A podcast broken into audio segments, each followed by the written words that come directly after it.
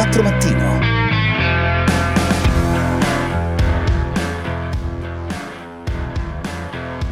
Salvini sta a Draghi come Renzi stava a Conte. Buona giornata. Simone, senti, ho bisogno di una cortesia. Io ho un bar, esclusivamente bar, somministrazioni bevande, non ho la teco per la somministrazione alimentare. Ho i tavolini fuori, ho chiesto anche ai miei colleghi ieri sera, ma noi dobbiamo chiudere alle 6 o possiamo stare anche solo, ripeto, solo sicuramente bar fino alle 10? Non c'è nessuno che te lo sa dire. ogni tanto ristora- nei ristoranti sono andato. Allora, una volta mi hanno chiesto se avevo la, l'app Immuni, una volta mi hanno preso la temperatura, un'altra volta mi hanno detto se con chi stavo ero la mia convivente, un'altra volta mi hanno preso il numero di telefono. Io vorrei sapere, ma i protocolli sono stati rispettati? Ci sono? Sono uguali per tutti? Com'è che in ogni ristorante che vado ognuno fa come cavolo gli pare?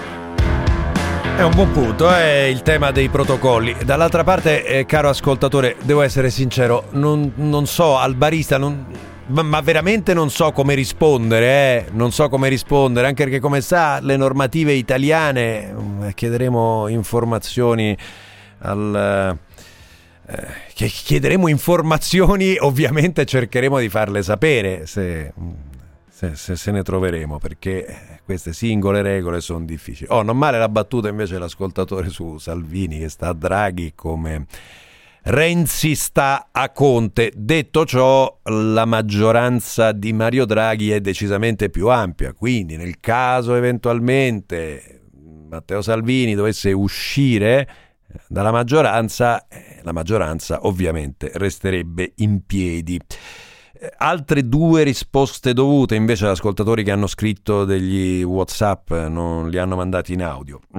Eh, al, un paio ci hanno detto guardate che le truppe eh, di report eh, sono entrate negli stabilimenti dove si produce Sputnik. Sì, è vero, però non serve far entrare la troupe di una trasmissione televisiva italiana, ci devi far entrare la gente dell'EMA, dell'autorità eh, appunto che per, per, i medicinali europea sono, sono, loro che devono controllare la situazione non, non, è la troupe di report che deve controllare la situazione. Abbiate pazienza eh. anche perché ne capiranno di più quelli dell'EMA senza offesa per i colleghi che saranno sicuramente preparatissimi i colleghi giornalisti saranno sicuramente preparatissimi ma è l'EMA che deve capire come stanno le cose all'interno degli stabilimenti. E poi sulla Svezia eh, degli ascoltatori ci fanno, fanno notare a proposito di quello che dicevamo eh, la Svezia ha meno meno morti di noi in rapporto alla popolazione, sì vero, però ha molti più morti di paesi vicini come la Norvegia che le restrizioni le hanno applicate, anzi ne ha dieci volte di più della Norvegia che le restrizioni le ha applicate. E quindi eh, è chiaro che questa ricerca continua che abbiamo di eh, paesi che si sono comportati in maniera diversa e l'hanno gestita meglio, come vedete non è eh, no, no, non è sempre fruttuosa. Mm, la Svezia stessa è stata costretta a un certo punto a varare delle restrizioni, e lo sapete benissimo, cioè dopo aver lasciato un liberi tutti ha varato delle restrizioni che certamente sono leggere, però, però così è. Il riferimento era soprattutto all'India, l'India della quale due mesi fa dicevamo l'India! L'India ha raggiunto l'immunità di gregge e già eh, nei mm, sugli account social dei complottisti si iniziava a vedere la cosa, allora lo vedete, è possibile senza il lockdown, senza blocchi, eccoci qua come ci troviamo adesso con l'India in una condizione oggettivamente drammatica. 349 238 6666 per i vostri WhatsApp e WhatsApp audio, per eh, le vostre voci eh, i nostri canali social Facebook e Instagram. Sono le 7.22 minuti. Questa è la seconda parte di 24 mattino di lunedì 26 aprile. Al microfono sempre Simone Spezia come ben sapete la parte dedicata alla rassegna stampa. Rassegna stampa che mm, con i giornali che hanno aperture miste no? Uh, se per esempio domani eh, ci parla dell'irreversibile Matteo Salvini riferendosi al tema delle politiche migratorie, il messaggero ci porta sulla questione del coprifuoco, del resto era stato il messaggero ieri a intervistare la ministra agli affari regionali Maria Stella Gelmini, la quale aveva detto che sarebbe bastato esibire lo scontrino del ristorante che diceva che avevi finito di mangiare prima delle 22 per poter tornare a casa dopo le 22.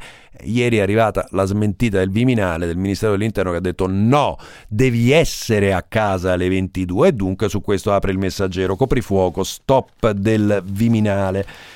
Coprifuoco e multe, si riparte nel caos, è il titolo del quotidiano nazionale. È troppo presto, rischiano, rischiamo tanti morti e quarta ondata è il titolo del Fatto Quotidiano che parla di un documento esclusivo e il report sulle riaperture trascurato dal governo si dedica alla politica invece il Corriere della Sera eh, che la mette così Letta Salvini sale la tensione il tutto accompagnato da un editoriale del nostro Paolo Mieli il ritorno di Ursula. In questo caso non inteso come Ursula von der Leyen ma inteso come la maggioranza Ursula. E quindi nel caso Salvini si staccasse a dire la maggioranza è già pronta e c'è dentro anche Forza Italia la Repubblica lavoro 750.000 nuovi posti è l'effetto previsto dal recovery nei prossimi quattro anni, ma consentirebbe solo di riportare l'occupazione ai livelli del 2019, così il titolo della Repubblica. Eh, anche il giornale si dedica al coprifuoco, gelo sul coprifuoco e tensioni sul governo, eh, libero. Eh, anche qua sul recovery plan per restituire i prestiti europei ci vogliono 37 anni di sacrifici la stampa ci porta su quello che dicevamo prima, il rischio di un assalto alla diligenza, il titolo è Fisco e Giustizia, partiti in agguato, eh, con quest'idea che i partiti possano, vogliono mettere le mani sul, sul recovery. La verità intervista e apre su questo uno dei quattro ragazzi coinvolti nel presunto stupro di gruppo, uno dei quattro tra questi c'è come sapete Ciro Grillo, il figlio di Beppe Grillo, che dice nei guai per colpa di Grillo, lo sfogo di uno dei compagni di Ciro, se fossimo stati io e i miei due amici sconosciuti non sarebbe successo nulla e quel video di Beppe non andava fatto, è sbagliato, senza senso. Così i titoli dei, mm, dei giornali. Oh, eh, oggi iniziamo in una maniera parti- particolare. Iniziamo in una maniera particolare questa rassegna stampa perché oggi, come sapete, è il giorno delle riaperture. Tra l'altro, Radio 24 sta di- dedicando, come sentite anche nei GR, una serie di appuntamenti esattamente a questo. Sentiremo in diretta dalle varie città come vanno le cose, chi riapre, come riapre e via dicendo. E dunque, quale metafora migliore di quello che sta avvenendo mh, nel, nella pagina 15 del giornale dove viene raccontato quello che viene considerato l'esperimento più estremo del mondo e che si è concluso poche ore fa.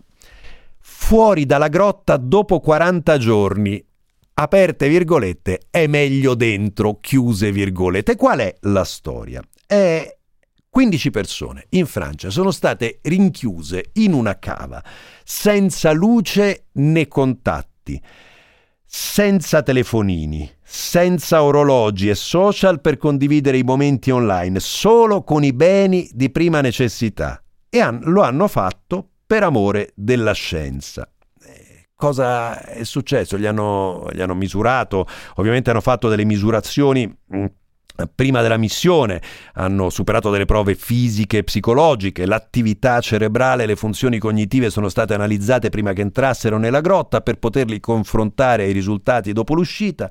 Hanno prodotto da soli l'elettricità con una bicicletta a pedali e per bere e lavarsi hanno dovuto prendere l'acqua da un pozzo a 45 metri sottoterra e alcune delle interviste colpiscono, no? Perché dopo questi 40 giorni di clausura, e in questo dico no, che è una metafora potente del momento nel quale siamo stati sostanzialmente rinchiusi in casa e poi eh, stiamo provando a riuscire, una volontaria Marina Lanson, 33 anni, ha ammesso è stato come mettere in pausa la mia vita, sarei rimasta volentieri qualche giorno in più lontana dagli smartphone e dalla quotidianità. Il problema del fuori, un ritorno troppo buta- brutale alla vita di tutti i giorni, fatta di connessioni, frenesia e continue scadenze. Senza impegni quotidiani e senza figli intorno, spiega un altro partecipante, la sfida era trarre profitto al momento presente, senza mai pensare a cosa accadrà nella prossima ora o due ore. Come dicevo, eh, no, se, se, se la volete leggere così, naturalmente è una suggestione, un gioco quasi.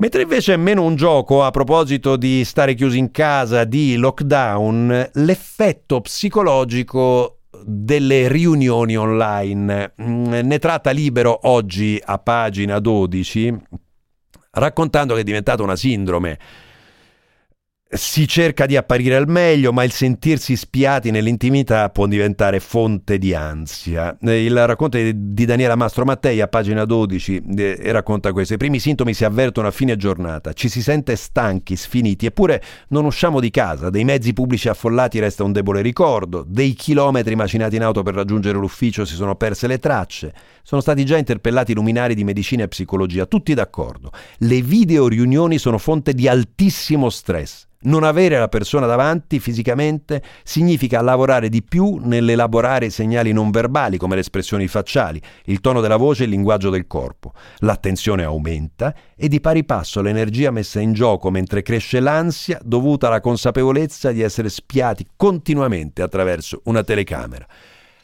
Come vedete parliamo di riunioni, parliamo di mondo del lavoro però forse sarebbe interessante avere un'analisi di questo tipo anche sul mondo della scuola, con tutta la didattica a distanza che hanno fatto e se ha avuto un impatto sui ragazzi e sui docenti anche questo. Veniamo dunque proprio alla scuola, direi. Abbiamo tempo per, un primo, per una prima occhiata e poi approfondiremo dopo la pausa. Eh, e partirei dal messaggero a pagina 4 che ci racconta come una scuola su cinque non è pronta per le presenze al 70%. È molto semplice, non ci sono gli spazi sulla base dei protocolli. Racconta Lorena Loiacono a pagina 4, innanzitutto manca lo spazio per il distanziamento di un metro tra i ragazzi. Senza poter garantire la distanza in classe non è possibile aprire. La caccia alle nuove aule, da reperire anche negli spazi extrascolastici come musei, teatri e biblioteche, non ha funzionato a settembre né potrà farlo ora. Molte scuole dovranno arrendersi e rinunciare ad aprire oggi al 70%. Tante scuole, spiega Paola Serafina, responsabile dei dirigenti scolastici della CISL, ehm, potrebbero chiedere la deroga per non alzare le soglie in presenza e tenete presente che poi già molte regioni si stanno muovendo in questa direzione. Eh. Nel Lazio le scuole hanno tempo fino a venerdì 30 per mettersi in regola. In Campania gli istituti in difficoltà possono restare al 50% grazie ad un'ordinanza regionale e in Puglia resta quella curiosa possibilità per le famiglie di preferire la didattica a distanza e la stessa strada viene percorsa anche nelle scuole della Calabria. Una pausa. Tempo in diretta. Sopraggiunge una perturbazione di origine atlantica sul nostro paese responsabile di un peggioramento del tempo a partire dal nord-ovest poi verso le altre regioni settentrionali. Nella prima parte della giornata avremo un cielo già diffusamente nuvoloso anche coperto su gran parte del nord, peraltro con fenomeni ancora abbastanza rari, non del tutto da escludere tuttavia soprattutto sulle aree montuose. Sempre tutto solo invece sulle regioni centro-meridionali. Nel corso del pomeriggio e poi entro sera piogge via via più diffuse al nord, mentre il tempo resterà prevalentemente asciutto al centro e al sud, nonostante anche qui un aumento della copertura nuvolosa. Valori termici in diminuzione sulle regioni settentrionali. Con le previsioni di ilmeteo.it per il momento è tutto. Per stare sempre aggiornati scaricate la nostra app ufficiale. Un saluto da Andrea Garbinato.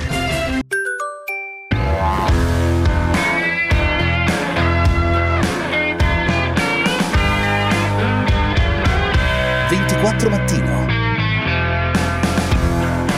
Ma veramente c'era qualcuno che da Salvini si sarebbe aspettato un comportamento riverso da quello che sta tenendo? Ah, adesso non facciamo gli illusi o gli ingenui. Tanta gente si preoccupa per eh, AstraZeneca che dà delle, delle, problematiche paragonabili a quelle dell'aspirina e non vuole farlo e piuttosto preferisce Sputnik di cui non si sa niente e non si sa neanche l'efficacia.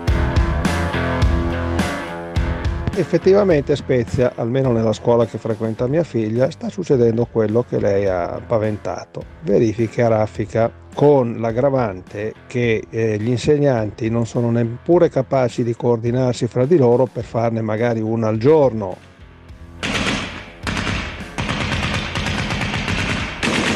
La raffica di verifiche secondo Carmelo Lauricella che è là in regia insieme a Danilo Di Trani in assistenza e non l'ho detto prima, la squadra è sempre quella, il, le colonne della trasmissione, Giorgio De Luca in assistenza e redazione, Gloria Guerrera, Alessandro Marco Tulli in, in redazione, Margherita Ine e Francesco Ciaraffo, i nostri autori. Veniamo proprio alla questione scuola, direi, mm, posto che concordo no, con, con, l'ascoltatore che dice che, che, è un po' paradossale questa storia. Ma come vuoi Sputnik e e rifiuti AstraZeneca, ce l'hai con AstraZeneca? E solo una piccola nota invece un'ascoltatrice che scrive eh, su WhatsApp, visto che prima parlavamo dei modelli per la gestione della pandemia, eh, Svezia, India, se ne sono tirati fuori tanti, eh, l'ascoltatrice parla di Taiwan che dice non ha fatto lockdown ma altro, però eh, quelle sono cose che avremmo dovuto fare molto prima, ne abbiamo parlato spesso, distanziamento, mascherine e metodo delle famose 3T con un tracciamento, soprattutto il tracciamento molto efficace. È una cosa che non abbiamo mai fatto, non siamo mai riusciti a fare né con immuni né con altri mezzi. E quindi sì, sarebbe stato il metodo giusto. Forse, non so, mi viene da dire che quasi non ne, siamo, non ne siamo stati capaci non solo dal punto di vista istituzionale, ma forse anche come popolo, visto co- come l'Europa nel complesso l'ha gestito e come i paesi dell'estremo oriente hanno gestito questa cosa la scuola, la scuola. Il Sole 24 Ore che oggi apre parlando dei rischi per l'assegno unico che dovrebbe partire come sappiamo a luglio sarà presumibilmente, ci dice, una partenza leggera perché i tempi sono stretti, c'è un nodo di risorse, c'è l'ingorgo degli ISE da compilare. Solo 24 ore ci porta anche sulla scuola con eh, pagina 10 con Eugenio Bruno e Claudio Tucci e ci porta proprio su quello che dicevamo. Eh, ingorgo, c'è un ingorgo anche nella scuola. Tra scrutini anticipati, Test invalsi confermati tranne che in seconda superiore. Bocciature scongelate dopo la moratoria dell'anno scorso. Ci aspetta un rush finale da brividi, scrivono. Un mese e poco più di lezioni, compiti, interrogazioni con cui provare a salvare il salvabile, specialmente dove i giorni passati al PC hanno doppiato quelli in aula un deficit di conoscenza che il ministro dell'istruzione, Patrizio Bianchi, ha ben presente, su cui punta a incidere con un piano di recuperi ponte in vista di settembre da quasi 500 milioni. Da qui a fine anno c'è da fare con i conti anche con i test invalsi, avviati a inizio marzo alle superiori e da pochi giorni anche alle medie. La risposta delle scuole è stata molto positiva, racconta Roberto Ricci, responsabile nazionale prove. In quinta superiore sono state già svolte oltre il 40% delle prove, in terza media, dove si è iniziato da poco, siamo già a circa il 20%. Ogni giorno si fanno regolarmente 90.000 prove, però come capite, come capite no? sia per i ragazzi che per i professori che scelgono di intraprendere questa strada, eh, la situazione, questa fine d'anno sarà complessa e per i genitori che hanno questi figli in casa che hanno le verifiche a raffica. C'è una storia mm, che mi ha colpito. Abbiamo aperto questa rassegna stampa con una storia che arriva dalla Francia ed era sul giornale. E torniamo sul giornale e torniamo in Francia perché anche quella che ci racconta Francesco De Remigis, il giornale che vi si dedica di più eh, a questa storia, siamo a pagina 14, è destinata a far discutere. Cosa è successo? Mm, la storia risale al 2017, quando eh, un uomo, Kobili Traoré, eh, di religione musulmana mm, va, mh, mm, entra nella casa della sua vicina, una pensionata ebrea, Sarah Halimi, Sara Halimi, 65 anni, la picchia selvaggiamente l- e poi dicendo Allah è grande la scaraventa dalla finestra. Cosa succede? Succede che Kobili Traoré è stato ritenuto colpevole dai giudici, ma penalmente irresponsabile perché tre perizie e sette esperti hanno concluso che al momento dei fatti era sotto l'effetto di un episodio psicotico acuto a causa di abuso di cannabis. Si faceva anche 13 spinelli al giorno, 13-14 spinelli al giorno, e però la Francia sta insorgendo di fronte a questo, un pezzo della Francia sta insorgendo di fronte a questa sentenza perché è arrivato anche il sigillo a questa sentenza della Suprema Corte che il 14 aprile ha confermato una sorta di infermità mentale momentanea generata dagli stupefacenti. Capite qual è? Che cosa può aprire una sentenza di questo tipo? Decidere di assumere stupefacenti e poi impazzire non dovrebbe rimuovere la responsabilità penale, ha detto Emmanuel Macron alle Figaro.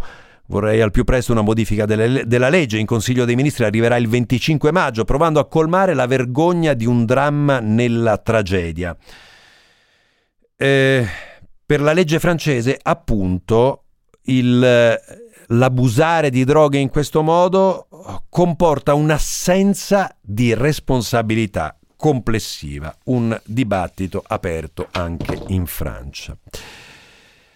Oh, eh, la gestione della pandemia, eh, c'è francamente un po' di tutto oggi sui giornali. Mm, la verità, per esempio, affianca due pagine che sono un'intervista a Letizia Moratti, realizzata da Federico Novella, eh, nella quale si dà sostanzialmente atto al fatto, atto alla Regione Lombardia che eh, ha recuperato il tempo perduto, ossia dopo una partenza oggettivamente lenta cui sui cui, sui cui, problemi ci siamo soffermati moltissimo, adesso la Regione Lombardia sembra aver preso il via sul fronte delle vaccinazioni. Siamo ormai a 2,8 milioni di dosi somministrate, di queste 1 milione e 100 mila agli over 80. Probabilmente questa settimana supereremo le 3 milioni di dosi somministrate in Lombardia, dice Letizia Moratti.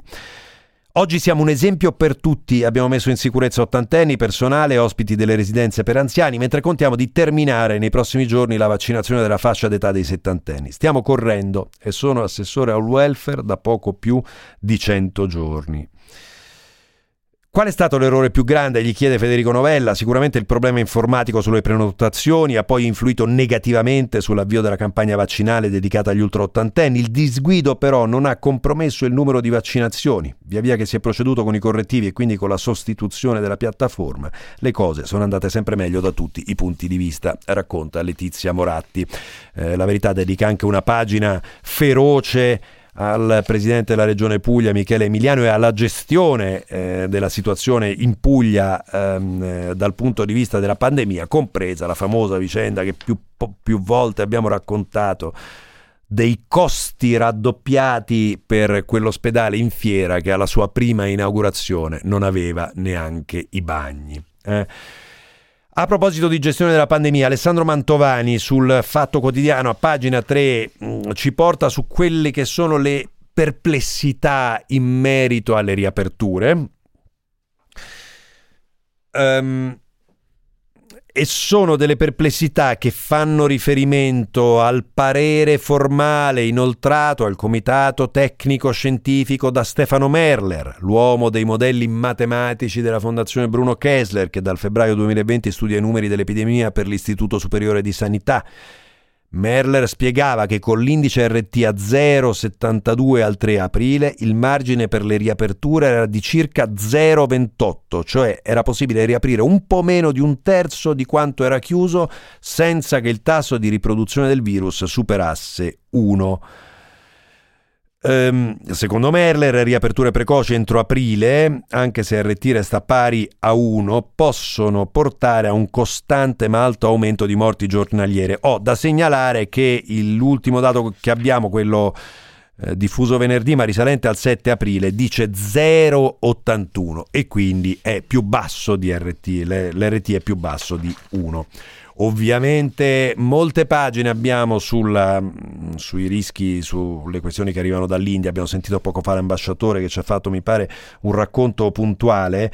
Eh, L'Italia si blinda e blocca i voli, racconta per esempio il quotidiano nazionale a pagina 7 eh, il, pagina 7 di Repubblica invece Carlo Pizzati ci racconta di quella che definisce l'apocalisse di Delhi, un morto ogni 5 minuti e poi l'arrivo degli aiuti da parte di Stati Uniti ed Unione Europea. Una pausa.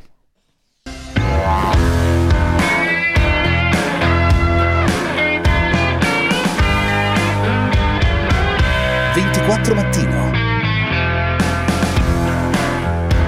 faranno anche un DPCM speciale per le tre serate della nazionale italiana a Roma, che le partite iniziano alle 21?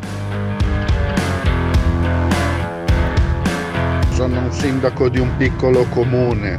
Non essendo chiara la norma, farò applicare ai miei bar l'orario a loro più favorevole, cioè apertura fino alle 22 con servizio al tavolo.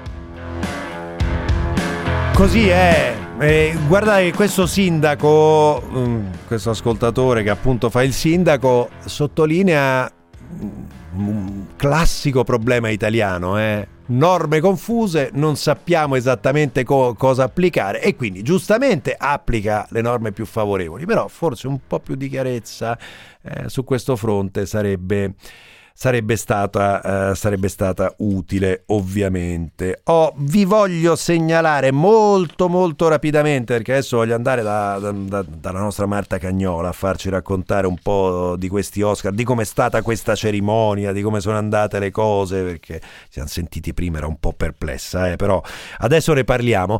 Eh, due interviste vi voglio segnalare. Una eh, di un politico è il eh, ministro del lavoro Andrea Orlando che parla con il Corriere della Sera. Il fine settimana, se vi fosse sfuggito qualcosa, è stato caratterizzato fondamentalmente dalla presentazione del eh, recovery plan, della diffusione del recovery plan che ieri è stato inviato al Parlamento e che eh, oggi sarà presentato al Parlamento dal Presidente del Consiglio Mario Draghi, queste 330 pagine per eh, sfruttare questi 220 miliardi, parte prestiti e parte a fondo perduto.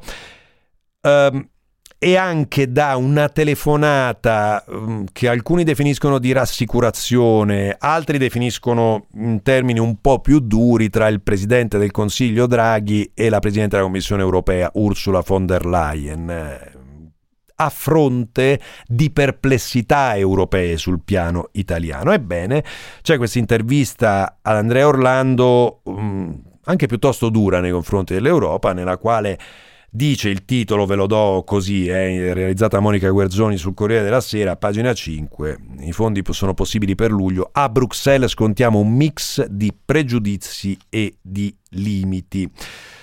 Così la mette, mm, così la mette Orlando, dice eh, la figura e il prestigio di Draghi ci aiutano ma non cancellano da soli i pregiudizi anti-italiani radicati negli anni e i limiti strutturali del paese, un mix i pregiudizi vanno respinti e i problemi vanno affrontati.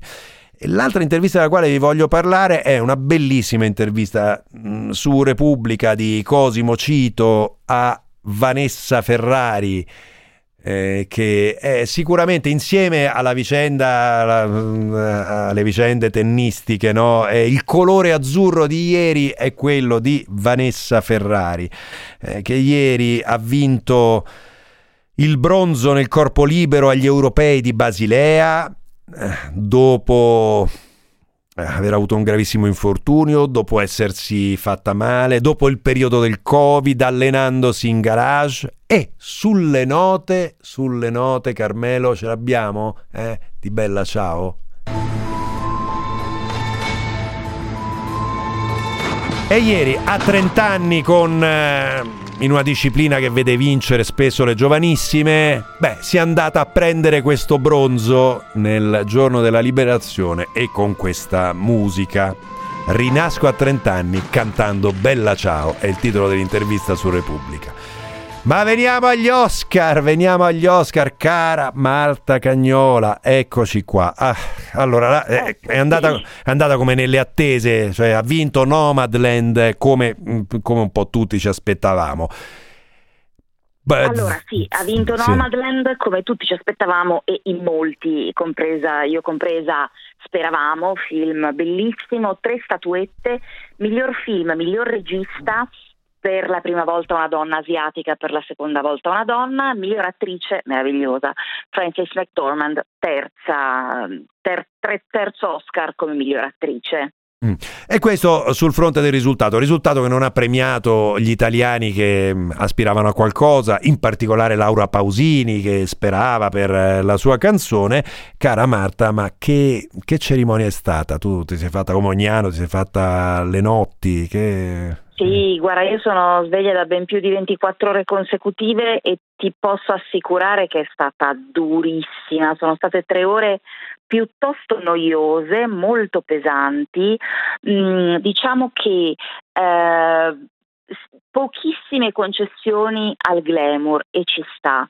Eh, sottotono e ci sta, distanziamento, poca gente, ok, ma una pesantezza indicibile. Capisco che eh, bisogna fare gli Oscar impegnati, le cause civili, gli attori afroamericani, capisco tutto, però che ogni discorso fosse su quello, eh, una noia mortale. Impronta, improntata diciamo, a tematiche, tematiche, sociali, tematiche politiche e via dicendo, no? Il, sì, sì, sì. Il, peso di tutto questo periodo che abbiamo passato che, che, che, che arriva sulla cerimonia degli Oscar, Marta. Sì, sì, sì, tantissimo. Tra l'altro, ehm, non so, eh, ha vinto il premio come miglior attore Anthony Hopkins eh, e i mh, mm, fan di Chadwick Boseman, che poverino è morto prematuramente l'anno scorso, hanno, si sono rivoltati su Twitter perché premi- bisognava premiare Chadwick Boseman e non Anthony Hopkins. Insomma, si fa un affare di stato di tutto. A me piaceva quando insomma, il cinema era eh, anche eravamo, sogno. Dici, sì. eh, eh, eravamo, eravamo, un po' più leggeri. Oh, tra l'altro, um, anche i, i film candid- tra i film candidati ci sono molti film impegnati, tutto sommato, no?